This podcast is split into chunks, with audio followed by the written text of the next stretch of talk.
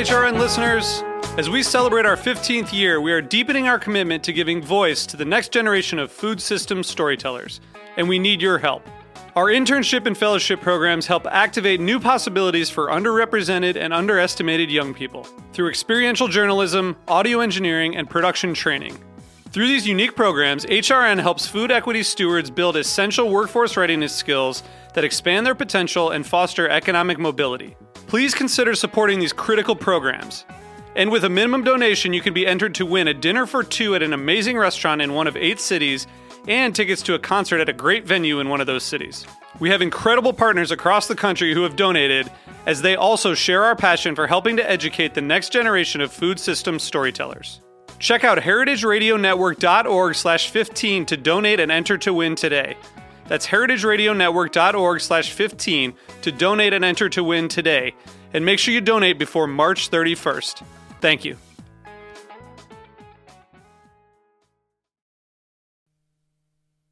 Today's program was brought to you by Union Beer. For more information, visit greatbrewers.com.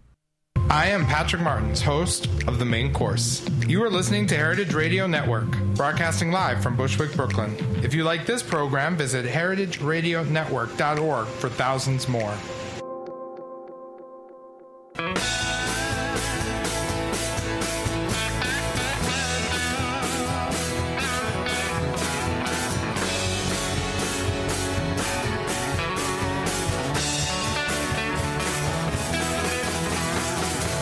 Hey, hey, hey, welcome to Beer Sessions Radio on the Heritage Radio Network.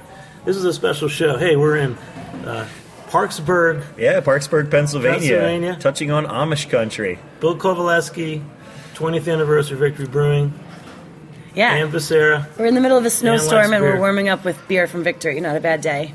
and Will.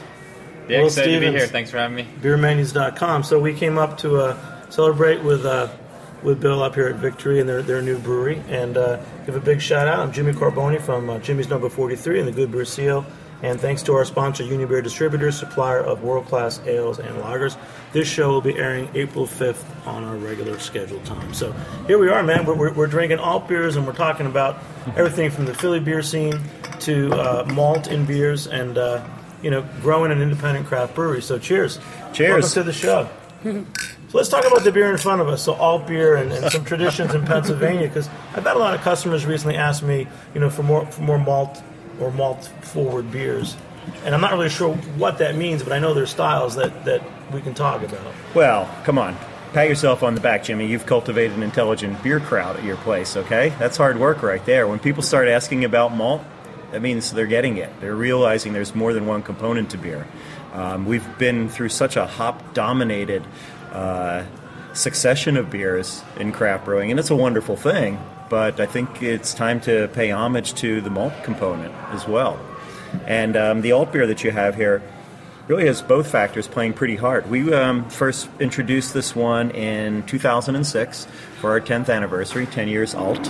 And uh, what I like about this is that um, you get by, by using the dark roasted malts in this, which come from Germany, two row varieties, uh, you can really play the whole flower German hops off, off them to get a really sort of brassy character. So where roast becomes bitter, hop flavor begins to kick in in something like this. Yeah, it's perfect for the weather too. You know, again, it's full flavored. It's not. It's you know, it's the afternoon, but none of us are going to fall off our stool with this. But it still feels warming and kind of nice to come in from the snow from. And I know you also had for a while a, a beer called the, the Victory, the all malt lager. Yes. That's what the reps called it. They said it was all malt lager. Yes. Was that the name of it? Well, boy, that one has lived a very circuitous life. Um, it is currently our Victory Helles Lager. It began life as Victory Brandywine Valley Lager. That's where we're located here in the Brandywine Valley, using both the east and the west branches of the Brandywine as our water sources. Um, but at the time when we first opened our doors, 20 years ago today, um, we had three beers on tap. One was the Brandywine Valley Lager. One was the Hop Devil Ale, one that we thought no one was going to drink, but it made Ron and I happy. And then we had our Victory Fest beer on tap. So the Brandywine Valley Lager was an export lager at the time. And um, it dawned on us pretty rapidly that it wasn't that far removed from the fest beer, and our audience was looking for a lot more flavor. So we started moving it more towards the Helles to make it more refreshing. And the first iteration of it moving towards Helles, we called it All Malt Lager. Um, being here in Pennsylvania, a few people know what lager is, and they usually think it comes from a brewery called Yuengling. Um, our good friends up in Pottstown, uh, Pottsville, are doing fam- fantastic work. It's a great family brewery that survived Prohibition, but we needed to sort of show the difference between ours and theirs, so we called ours all malt lager, and um, now it's Victory Helles Lager. That's great. And talking about styles of, of malty beer, well, I know for beermenus.com, you're really tracking like all the beers that are in demand and, and that are posted on, on, on beer bars around the country. Uh, Do you have particular malty styles that um, you see popping up? Um, I'm trying to think. Definitely, the beers that tend to balance malt and hops more, like this one, are um, becoming more popular. I'd just say, in general, the more balanced. I feel like when we first got into beer, we wanted the extreme, the crazy, and people are kind of coming full circle uh, to the more balanced beers. And we see things like German Dunkel styles and English milds, which uh, I, I've, I'm telling you, my customers want, they love hops, but they want something else too. Well, that's so nice, like you said, you, to be able to cultivate people that ask for that because I love, I mean, I love brown ales, I love mild ales. I mean, there's so many alt beers. And again, it's not very common to see a lot of these styles. So the more I think people are asking for them and talking about them and making them, it's, it's good news all around. So let's talk about 20 years, man. Congratulations. Yeah. Yeah, we made it. I, that, I don't know what the plan was, but we made it to 20. So, yeah, and more more reasons for toasting. I'll keep drinking the alt beer. I'm going to take the last one here. Uh, there you go. And it's 20 years to the, ago today. To, To, the victor day. goes the spoils, huh, Jimmy? uh, it is 20 years today. Wow. Shall we all sing Sergeant Pepper's? February 15th, 1996. So we're in your new brewery. Tell us about this, the evolution, because you're still an independent craft brewery. And, um, you know, tell us how you got here. This is a big project.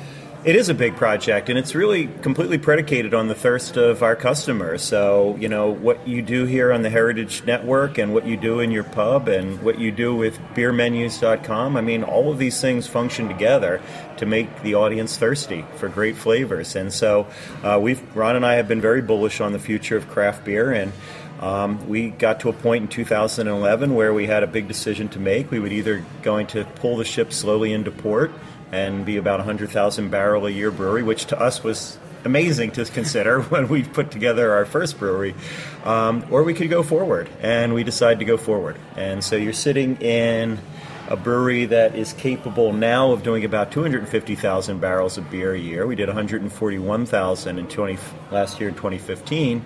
And so it's built for the future. And as you can see from the farm fields all around us, it's you know, it's uh, here to, to grow and take advantage of an area. Take advantage sounds bad, but to fully leverage the space around us here on 42 acres. 250,000 in this facility alone or total combined? 200 uh, in this facility alone.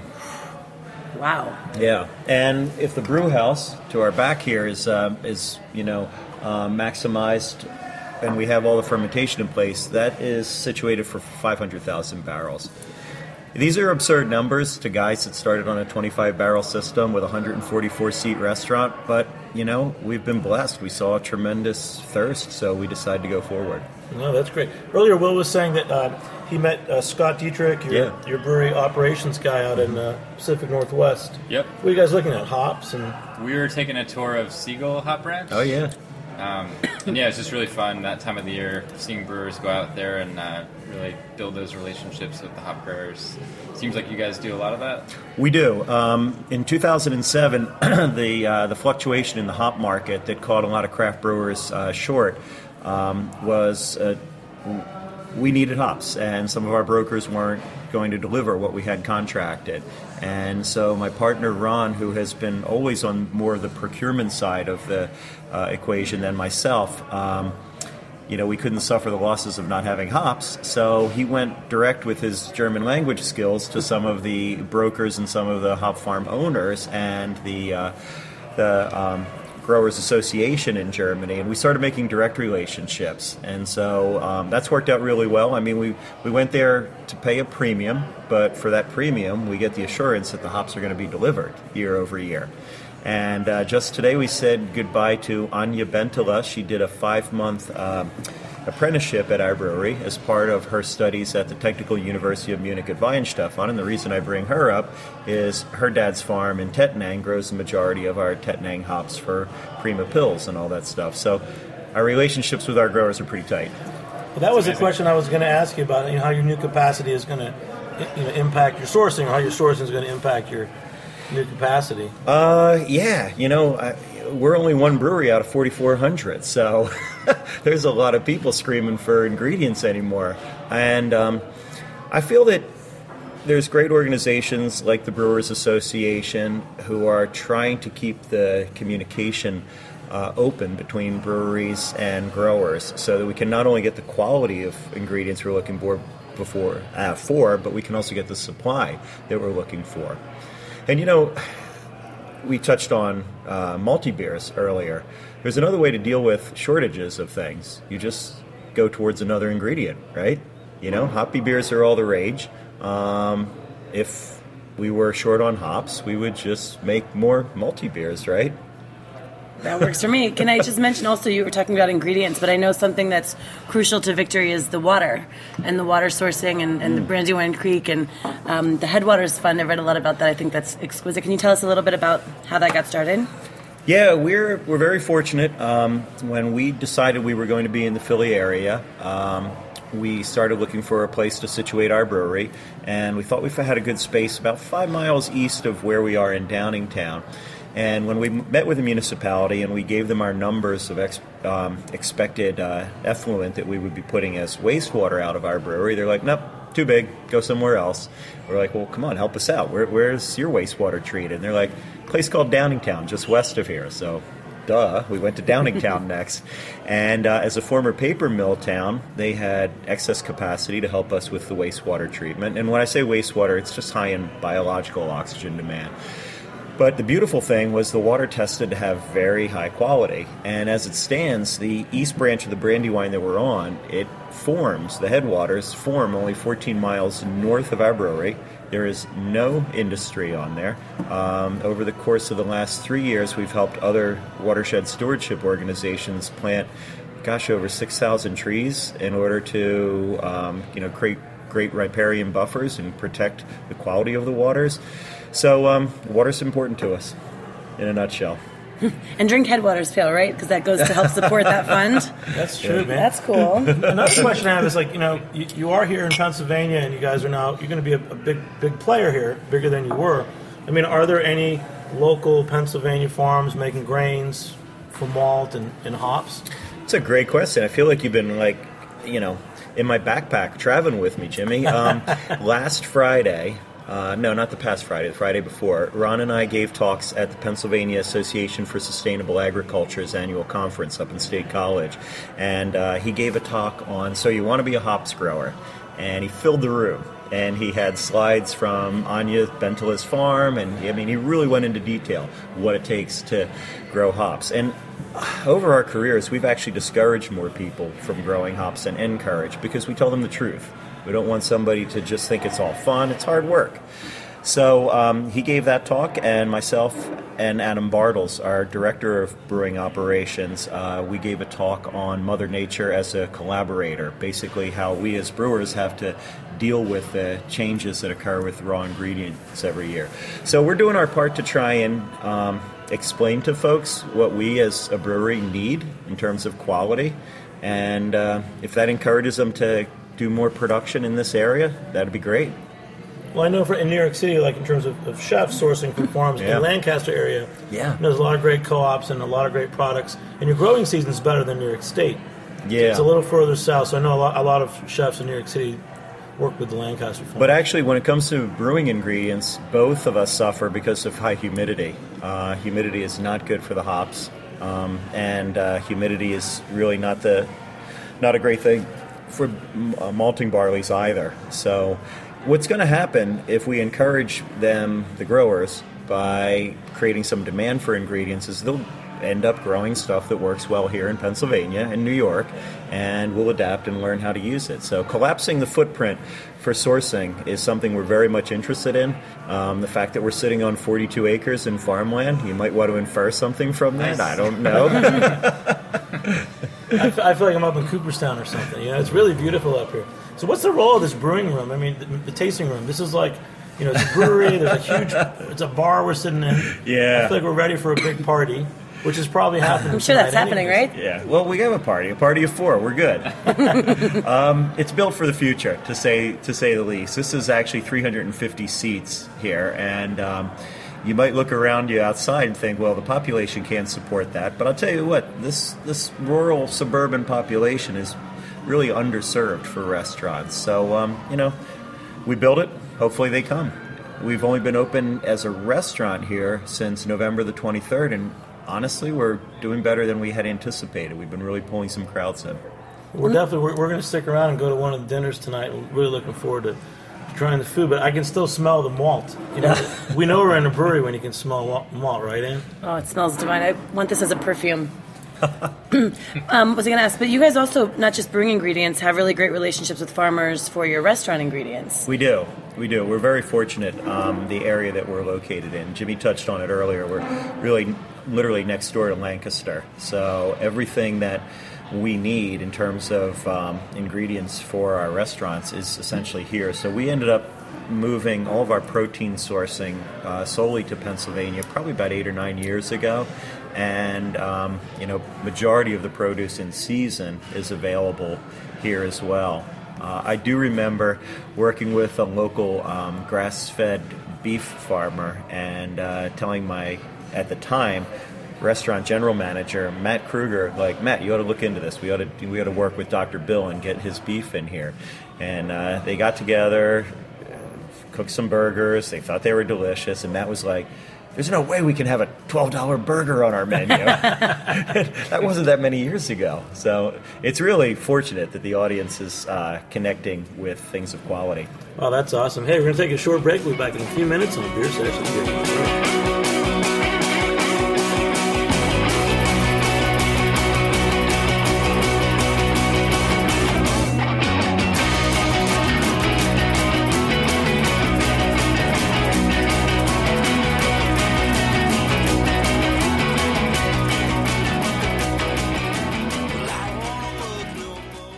In 1996, L. Knife and Son acquired Union Beer Distributors, which was originally located on Union Avenue in Brooklyn, but has since expanded to its present location alongside the English Kills Canal in Williamsburg, Brooklyn.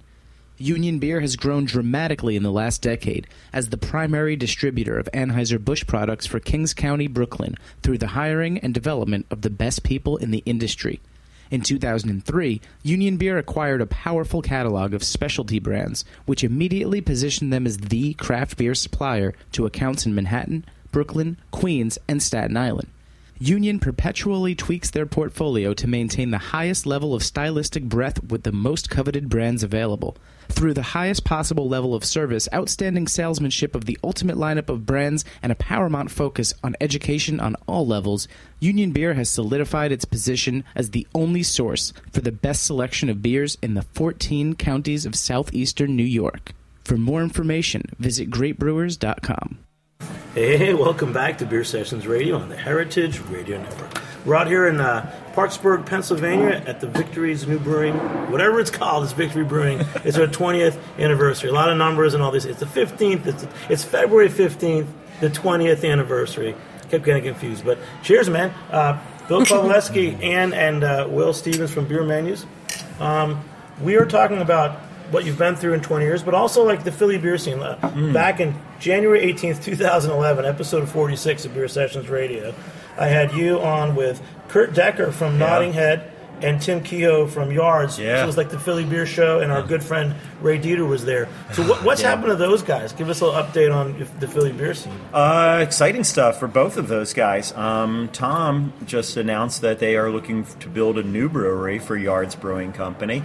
And uh, so that's terribly exciting. They're gonna they've topped out over 41,000 barrels in 2015, and they're looking to move to a place that will support about 150,000 barrels. So yours is really they really represent Philly, don't they? Like I, Philly I would Beer say Week, so. Yeah, I mean, part of it. They they were ahead of us. Um, they are in Philadelphia, where we are not. Um, but you know, we both service that marketplace, and we're not alone. There's plenty of other good breweries as well. And Kurt is um, probably really close to opening up the second iteration of Nodding Head. Uh, so the Sansom Street location has been closed for quite some That time. That was that like the little brew pub. You walk up the stairs. You got it. That was a great it. place. Yeah, on the second floor of the Sansom Street Oyster House. It was actually the brewery. Uh, it was a Sam Adams brew house, opened in 1989, I want to say. I was there on opening night because I was such a dork um, as a home brewer. Uh, but yeah, that, so that had a lot of history. And, and um, William Reed uh, of the Standard Tap and Johnny Brenda's, he brewed at the uh, Sam Adams Brew House. Uh, so yeah, lots, lots of history. But the Philly scene is really robust. Um, you know, St. Benjamin is open, um, not too far from the Yards Brewery. Uh, they're doing a nice job. Jean with Tired Hands is getting all the accolades he deserves, and Ardmore at his larger location. I, I don't want to overlook anybody, but I also don't want to just start naming names. So it's a vibrant scene, to say the Well, least. and you know, we stopped off at the 30th Street train station. Yeah. And Oh my goodness. tell us about that place. The Listen, little pub there. you know, I have to say Bridgewater's, and I have to say I always say this about about Philadelphia, and I hope my New York friends don't get mad at me, but I just think I'm always floored by the bartenders in the city. Okay. They're just wonderful. I never get a bad pour. Everything is on like beer clean glasses, knowledgeable staff. It's just wonderful, and I think that it's really exciting to see it come kind of from the inside out, like the passion mm-hmm. come in from from every level. I don't see that as much in other cities. How do you think that like Philadelphia's beer scene kind of helps fuel the United States' is craft beer scene? Ooh, United that's States a great America's question. craft beer Yeah. scene. You know what I mean? Well, I think we can all agree that Philadelphia is a town without pretense. In fact, pretense gets you thrown out of places, right? Um, in general. So, you know, the, the chalkboard beer menu rather than the leather bound beer menu. And the online beer menu is the perfect situation. But um, definitely, Philly again doesn't tolerate pretense well, and I think the bartenders here were very happy to have stories to tell. It might just be an evocative name on a chalkboard, but they can give it life by pouring a little sample and telling you what it's all about. And they really did embrace that. And there was a time when we sold beer through the back of the house, not the front of the house, because we were getting the Heisman from too many people, you know, front of the house managers who are like, oh, no, no, we have all the beers. We have Coors Light, we have Heineken, we have Yuengling Lager. We're good. So, So, I mean, you sold it through the, the shops. yeah, we'd knock on the back door and we'd leave a six pack of hop dough. We're like, hey, enjoy this after your shift. And then essentially they would enjoy that so much that they would start asking for it and pestering the front of the house managers. So a little bit subversive, but you know, that's great. Oh, that's, that's what I was going to ask Will because I know this this was your second city for beermenus.com, It wasn't it? was. Yeah. Um, we obviously picked it because it's such a great beer city. Um, it's obviously close by to where we were based out of, but um, yeah, it's just amazing how across the board it seems like, I don't know, relative to other cities, the category of beer is more popular versus other alcohol categories. But yeah. What are some of the, the places that are like the top rated beer bars in, in Philly that you've seen on your site? Um, that's a tough one. I mean, obviously, it all seems like it all goes back to to monks. Yeah. Oh, I mean, yeah, Monks is should be there in the spotlight for sure. One of the ori- originals, but yeah. Well, it's good. Now, Ann, I know you had a list of places that you wanted to visit tonight. Yeah, we have to do about 10 bars in two hours in the middle of a snowstorm. what- tell us some So let's see. Uh, we're Jose Pistolas. I would like to swing by Alla Spina. None of this is probably going to happen, but Oh, we're going to try our best to get into as many as we can. Uh, Eulogy Tavern, Standard Tap is great. Mm. I mean, we, there's just so many. I don't. Yeah, can eulogy, go- of course. Yep. Alla Spina is so much fun. Ah. It's I'm so impressed too. Again, those are very expensive kegs and these you know beers that they're able to to do in uh, a town smaller than New York, and I have trouble with it in the middle of 23rd and 3rd. You know, so it's kind of like I just love the passion here. You know, I, I came with, with our good buddy Chris Cuzme. Mm-hmm. I was in here, I think, three or four years ago. We came down for the day and we hit six or seven places during Philly Beer Week. and you know that inspired the New York City Beer Week. But we went to places like Devil's Den, and uh, there was a place I think it was called Luxembourg or Benny Lux. Benelux. Benelux. Had a Oh, cheese, yeah, a totally. cheese, a, a beer, a chocolate pairing option, and we went to Monk's Cafe, and it, I loved it. It felt like this was a small beer town that uh, had everything you wanted. So maybe I should move here. I don't know. We'll welcome you. What? But we're coming back. Craft Brewers Conference is here right. in May. Yeah. I know that some of the, the, the, the beer bar owners like Dan Lanigan and a number of people from around the country are, are also going to come here. So, you know, we're going to be here and hit, hit up the town that the first week of May. So, but some other places like, like you know, your role as Victory. Yes. Other certain bars and, and establishments in Philly that, that, that carried your product, or, or did you early on target places like New York and uh, and DC?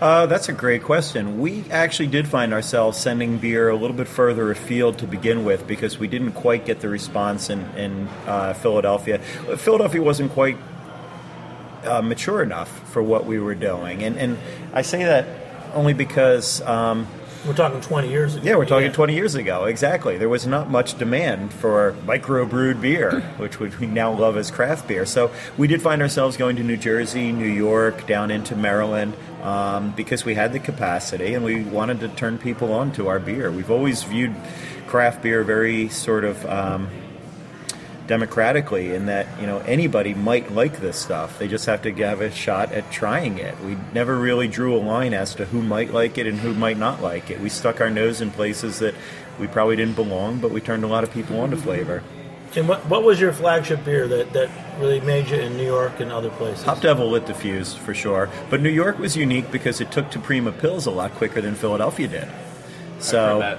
It's one of my favorites. Cool. yeah, Prima, I mean, as, you know, is very strong in New York and stays strong.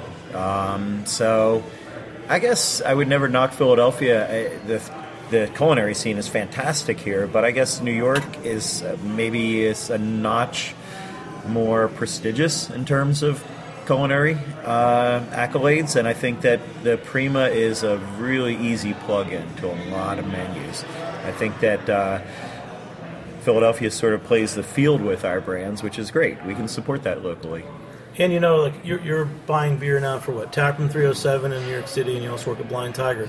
What, are some of the victory beers that, that you're either currently carrying or would consider carrying? We rotate through pretty much everything. I mean, I yeah. We I, when I was also when I was at the Ginger Man, we did a lot of victory beers. Um, but I love Golden Monkey as an intro beer. I think I use that the most to kind of hook people in who quote don't like beer, and I always get the response, "This doesn't taste like beer." So if we like keep talking does. about Bill's beers, he's going to laugh every time you well, say but it's just it's Golden just Monkey. It's respect the monkey, Brown, right? Braumeister Pils. Yeah, you know, I just think it's great to have that variety, and I think that's why we're able to rotate them in so frequently is the variety, and you can put them on def- several different styles and and different parts of the menu. So, yeah, we do really well with that. I laughed, and not to take away from you, you phrased it so well, Anne, but I laughed when she said Golden Monkey as an introduction beer. I find that True, yeah, nine and a half Yeah. percent big beer. Yeah, A lot of people get naked and introduce themselves to one another after Golden Monkey too. So it's, we've got so many stories on that. So that. there is that bad like boy. the, the strong Belgian ale.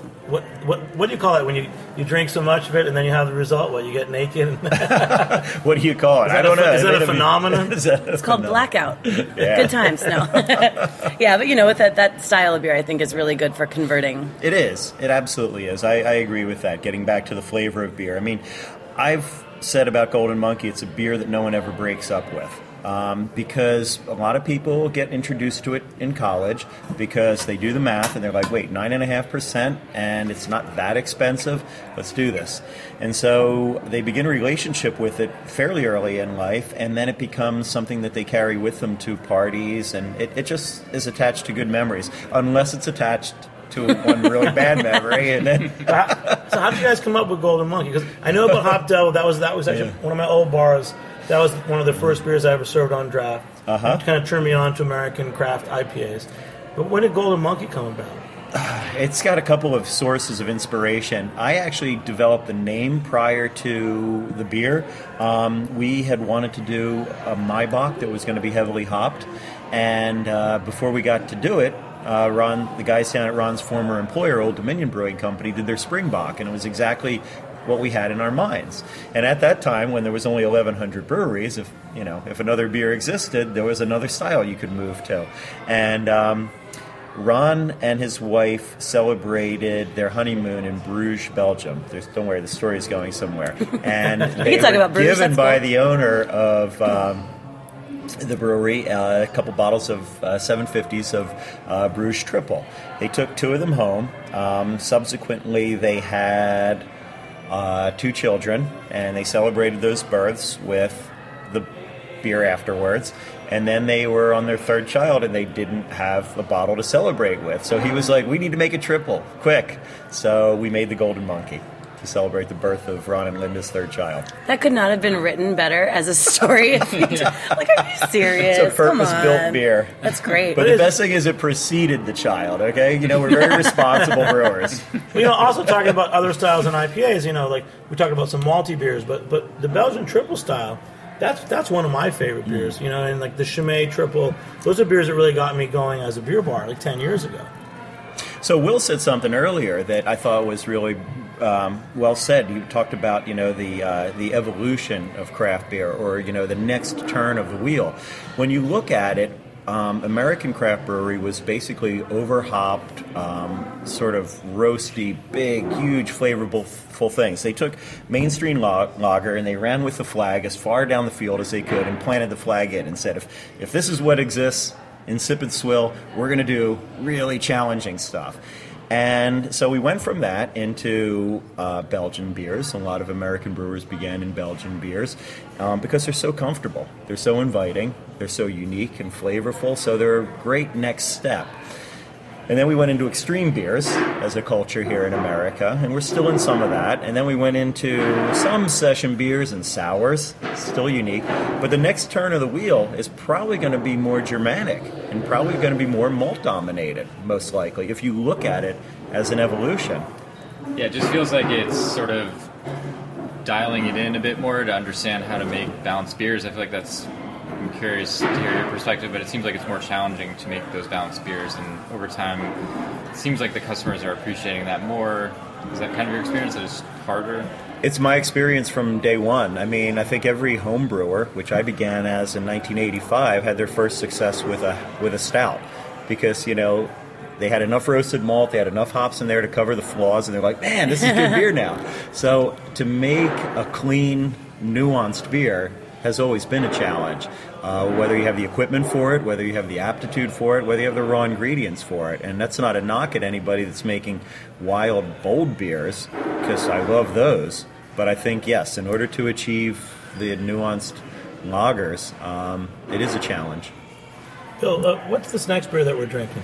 Uh, we are enjoying something called Agave IPA, and that fruity flavor that you're getting from it is the addition of uh, grapefruit juice, fresh squeezed in November in um, in Florida. Actually, it was early December, and shipped up in a tanker truck to come together in this nice American hopped seven percent IPA. And this beer is the first in a new concept or series for us called the Blackboard Series.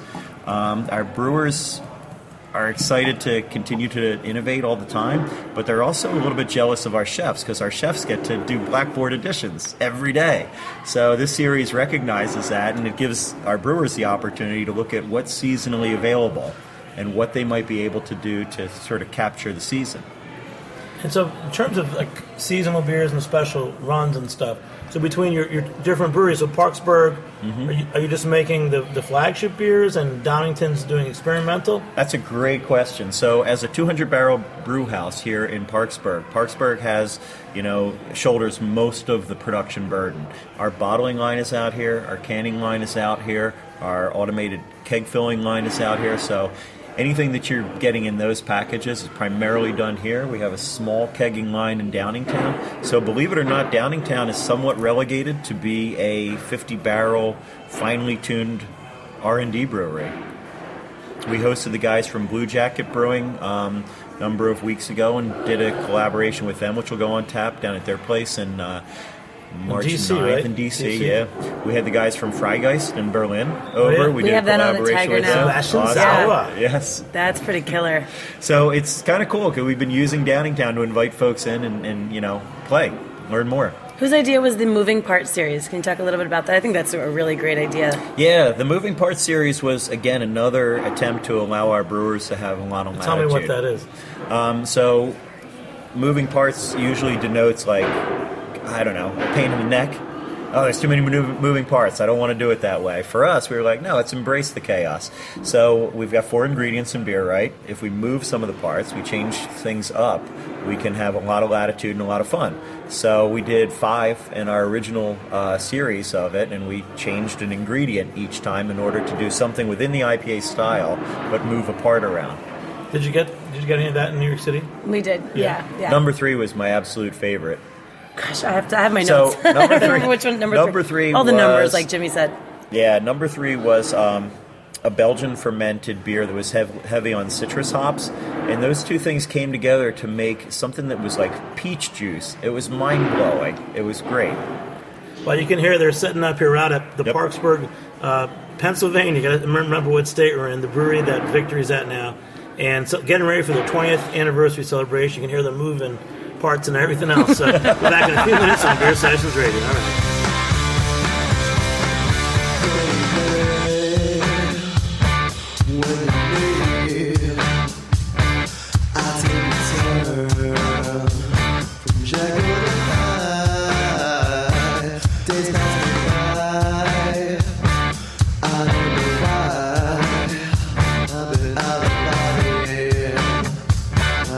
Hey,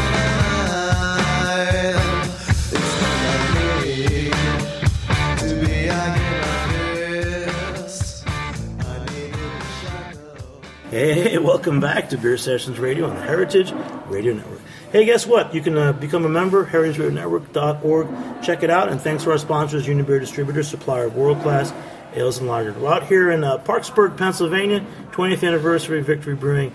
And uh, my good buddy Will Stephens has a question for Bill Covaleski. Yeah, so as um, basically someone who works at a small business, I always find it interesting to hear about kind of stories of the early days. Um, you mentioned back of the house giving six packs to chefs to get kind of in the door. Um, in the early days of BeerMenus, we would often upload menus online for places just as kind of a proof of concept to, to demonstrate that people actually were excited to see what beers were where.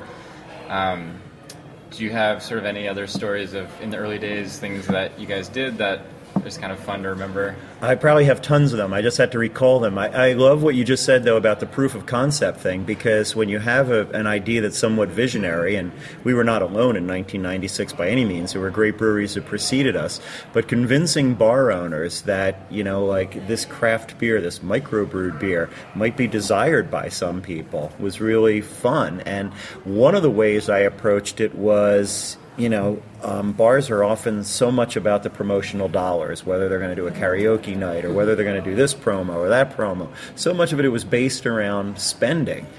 And I used to try and convince them, you know, if you just choose quality suppliers and quality things to promote, you can make your products the entertainment. You could take the bad beer choices and turn them into the actual entertainment and not spend more money, make more money. So there were radical concepts like that that I tried on people and you know, the right ones the right ones took to it. But, but 20 years ago, I mean, you, you walked in and you're trying to sell your beer, mm-hmm. but you're saying there wasn't really anyone who would, who would buy it. Well, there wasn't anyone is a little bit of a stretch, but there were much fewer people that were willing to take a, a flyer on this. And they would say the, the standard things like, oh, is this like Sam Adams? Okay, well, yeah, it's kind of like it, but that's really broad. We just got you in the spectrum now. Um, it, it took a lot of talking, and, and I tell you, I don't, I don't envy um, what brewers have today because now when a brewery opens, they get a tap because they're new. Um, so the audience loves new, and new is driving a lot of uh, excitement in craft beer. Um, new was not cool 20 years ago. New was scary, um, especially here in Pennsylvania. You know, um, the Pennsylvania Dutch mentality is a real thing. We are loaded with skeptics in this area, and, and you know, New York much more cosmopolitan, more people moving in and out. But by and large, when you look at this country, all of the adventurous people their forebears ran to the West Coast to see what else was out there. All of the people that were complacent kind of stayed on the East Coast.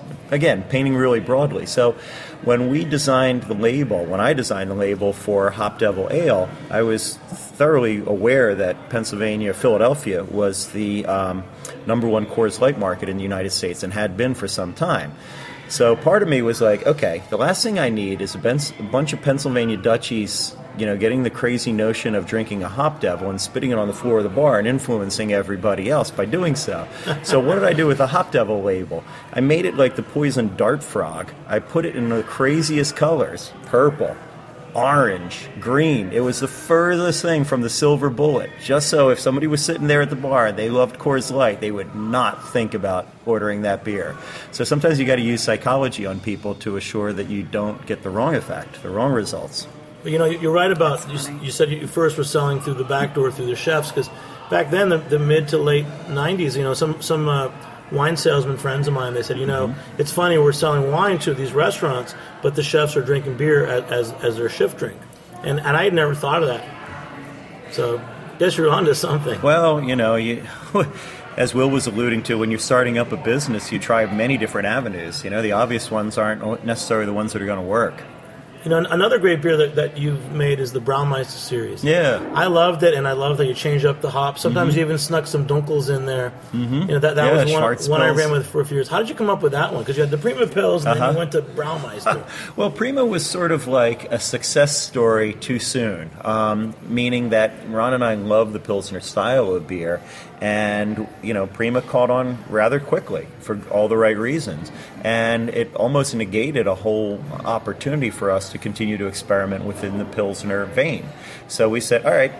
Put Prima on a shelf. It's perfect as is. Let's go down. Let's be reductive. Let's go down to a single hop and learn everything about that hop by doing a single variety per batch. And that was the idea behind the Braumeister, and it bought us the latitude we needed to continue experimenting within Pilsner and not and still be loyal to Prima Pils. Well, bringing us to today, so we're drinking. You've got a couple of 20th anniversary beers. This one is called the with the XX. Anniversary XX, which means 20 in some places. Oh, it does. not the Su- not, the those Super places, Bowl. Jimmy. the Super Bowl wouldn't do L this year. It had to be 50. But Yeah. For your 30th anniversary, maybe switch it up a little. Triple X. I got, we got 10 years of plan. We're good. XXX. So what is this? This is this is another pils too. Yeah, it's leaving great lace. Um, so we challenged ourselves on this one. Uh, we wanted to do an imperial pils. We're not too big in style names, and I don't even know if you know you can crack open a book and see what an imperial pils should be. But this one is eight percent alcohol by volume, all German uh, two row malt, and all German noble hops. So um, there's Spalt Select playing pretty heavily in here, um, which has a nice lemony character to it. Can I ask you, you guys both, you and Ron studied and apprenticed in Germany. Mm-hmm. How important was it to have that classical training and to really understand, you know, the ins and outs of styles and style guidelines? Obviously, these are some really experimental beers and you're able to do that, but, you know, was it something that you would recommend to people just starting out or did it hold you back? Like, what do you think about Uh, that's a great question, Anne. I think that you know the most education you can afford to load yourself up with is always going to benefit you in life. Um, for us, it was extremely practical. Uh, we've needed to see if this was an industry we were really devoted to. I got out of school with a Bachelor of Fine Arts, and I was a graphic designer. Rana got out of school with um, political science and economics degree. He was in, um, you know, uh, cost management but we were homebrewing. And so we really needed to jump into it as a career to decide if we wanted to go that route. So the education was great. The other thing was, you know, raising money. As we formed an S corporation and had to beg friends and family for some equity towards our company, they found a lot of comfort in the fact that we actually had an education to base this off of. So those two factors for us were very important to establish our business. And I would definitely say, as I did, for anyone starting in, gather as much knowledge as you can going into it. I, I like this beer a lot. I, I actually like the Imperial Pill. Think about different styles and Golden Monkey and We cheers a lot in beer style. sessions. And it's good. Makes everybody drink when they hear that. Yeah. This would be a drinking game for listeners. Every time we cheers, you cheers. But I think they want to follow us on Untappd and actually know what we're drinking, which is kind of a, a cool thing that people really want to know what we're drinking. And we're really privileged to, to be here with you. I mean, like when, I'm gonna go back to beer maintenance because whenever I think about Will, I'm always thinking about all the statistics he knows and everything. I mean, uh, are, are there people drinking imperial pils out there? Um, I mean, we look at the stats all the time. Definitely, lagers in general seem to be uh, gaining popularity big time. Mm-hmm. Uh, definitely, personally, and we see it in our own data, um, which has me excited. And I feel like this is great for you guys because you're probably my favorite lager brewery. Um, but yeah, Cool. excited to be drinking this one. I just want to keep drinking. Yeah.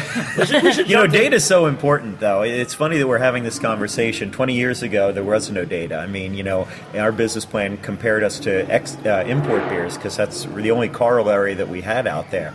Um, now it becomes vitally important to understand trends, I think, because I alluded to it earlier in this program. Um, there was so much open range stylistically for breweries to wander into without colliding into one another. And now there's less of that, you know, whether it's the name, whether it's the style, whether it's the creative impetus. So I think what, what Will is doing is very valuable for all of us to try and, you know, let's let's not duplicate efforts. Let's all try and do things that um, enhance and not duplicate. You think now for a new, you know, we're talking about sourcing ingredients, and you know, 20 years later, as a new brewery starting up now, you're, you're right. There's there's room for you know new breweries. Everyone wants to try the new ones. Yeah. Do you think that new breweries have to be more focused in terms of their styles or or, or their expertise now? That's a, that's a great question. Gosh, um, I think they have to be focused in order to have a standout beer that the audience can rally around. Yet at the same time, that's a double-edged sword because if you hang your hat on one single thing and it doesn't catch fire, very dangerous business predicament. Yeah, and it also seemed like a lot of your, you know, biggest sellers now were happy accidents, you know, or just something that you did because you wanted to and mm-hmm. kind of without those stats. So I kind of, you know, on one hand it's helpful to have, but I could only imagine it maybe would hold somebody back and say, I shouldn't do another triple, you know, I shouldn't do another IPA, but you never know. I suppose it's just a nice additional tool. Do you have any advice for people starting off now, like that want to be independent brewers that are going to try to grow on their own? Connect with an audience. There are very few people who decide to open up a brewery that doesn't have some retail component to it. Um, and when I do hear of somebody who thinks they're just going to be a packaging brewery, um, I try and warn them what I've learned. And you really do have to find a local audience because your local audience is what's going to build your future for you. You've got to be relevant and you've got to be valuable to some people who are going to hold you close. Let's let's switch. So there's another one. It's the 20th anniversary Extreme IPA. Well, yeah, Tell experimental this one. IPA. We're we're taking you Experimental IPA. we're taking you uh, from eight percent pilsner, Jimmy, to a five percent um, session IPA. It Uh, smells so good. yeah, so this so this guy It smells bigger than it My is. goodness. it does, doesn't it? Though. Um, so we were very fortunate to get a portion of a whopping 3,000 pounds of hops that were uh, grown this year of a variety called Number Seven from Idaho. So these were an experimental hop, I believe, just last year, and so they went commercial this year, and a whopping 3,000 pounds were generated. We got a significant portion of that, so that's why we call this an experimental IPA. It's really on the the avant-garde of hop flavors. What do you think of it? I mean, the nose Oh, is it's huge, right? In? delicious, absolutely. But this is the kind of beer I want to drink: aromatic, bright, flavorful, not overly alcoholic, just complex, really good. So is it challenging brewing, uh, you know, Belgian, German, sort of more traditional like IPA style beers all in one brewery? I know some people.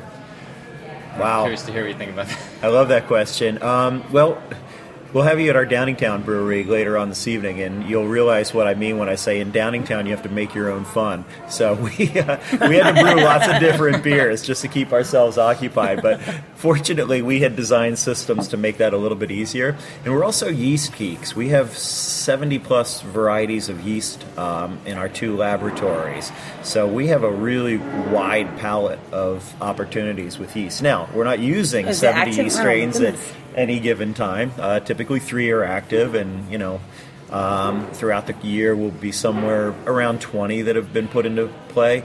But um, we have them all, and, and they do make differences in the beers and nuance. So that's the types of challenges we embrace in order to give a wide portfolio of flavors.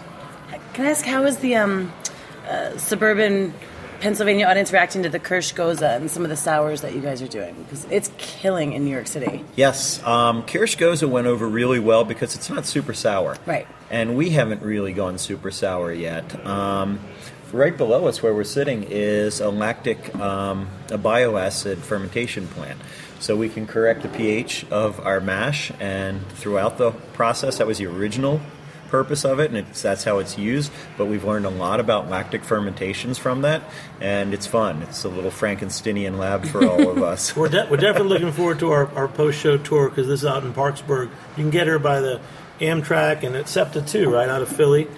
Uh, SEPTA doesn't stop here. Oh, yeah. Amtrak does, yeah. SEPTA can go to Downingtown if you want Correct. to see the other one. Yep. I've done that a I don't even times. know where we are. We're, we're somewhere out here in Parkesburg, Pennsylvania, and uh, it's cool. I'm, I'm looking out. It's a beautiful brewery. I'm seeing hills and, and, and fields, and uh, I guess you will connect with the land out here. You know, people. All right, but um, you know, Bill, I don't have any more questions for you, but I, I'm, I'm I want to keep drinking, and we're gonna hang out. But so, so any last words on on the 20th anniversary? I mean, you're you're living it and you're doing it, Uh-huh. so you're probably not looking back as much. What? And you want to ask some questions? No, I'm just curious just about, you know, how important it is to, you guys are 20 years of in, being independent in this crazy time in craft brewing and just, uh, how do you do it? I mean, what is, is there, How do we do it? I mean, yeah. are you turning away billion dollar Yeah. offers and stuff? The phone rings a lot, and it's, you know, years ago it was tire kickers. Now it's people that have some really good pitches. Um, independence is an important thing. Um, at the same time, I see alliances becoming important as we go forward. I think that, you know, our little fishbowl of craft brewing has some big sharks swimming in it now. Um, you know, there are some big corporations that have bought into it, and so um, I think it's going to take alliances to stay strong as well. And I don't mean to, you know, sound like there's dark clouds on the horizon, but um, preserving and protecting what you've built has got to be a focus. You can't just pretend the world is always going to move in the same manner that it has for 20 years. It doesn't look like it's going to at all. So, um, you know, there is a business to brewing, no doubt about it. And um, we employ 411 people in our operations. Uh, their livelihoods and their futures are very important for us, so we have to look at this as a business. And um, the better we do at keeping our business running, the more innovative we can afford to be, uh, the more innovative they can afford to be, and the happier everyone's going to be, I believe. So, you know, it started basically as glorified homebrewing 20 years ago. Ron and I were just completely psyched that, you know, we were given this opportunity to make beer and people would actually walk in the door and pay for it. But once you establish that and you prove that's possible, then it really is a business and it's got to be run that way. You know, I was just looking at there's a book that we talk about, Audacity of Hops by mm-hmm. Tom Acitelli.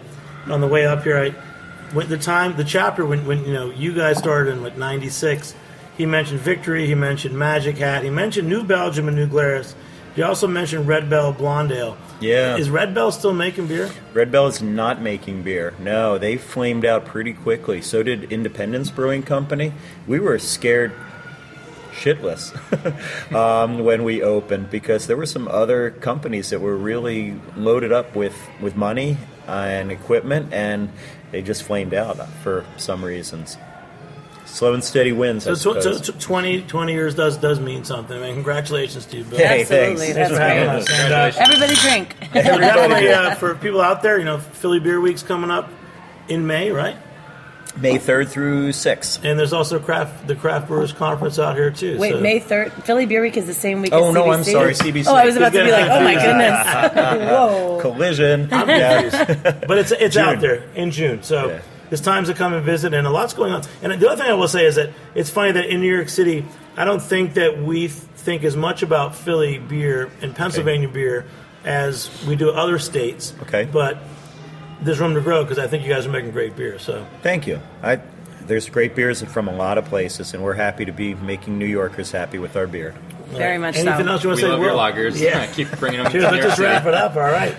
So uh, thanks so much for joining me, Bill and Will. And uh, we'll see you next time on Beer Sessions Radio. All right.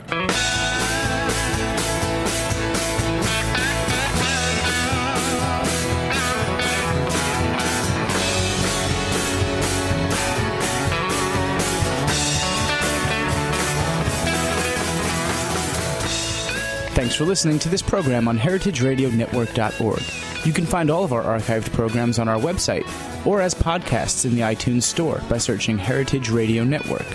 You can like us on Facebook and follow us on Twitter at heritage underscore radio. You can email us questions at any time at info at heritageradionetwork.org. Heritage Radio Network is a nonprofit organization. To donate and become a member, visit our website today. Thanks for listening.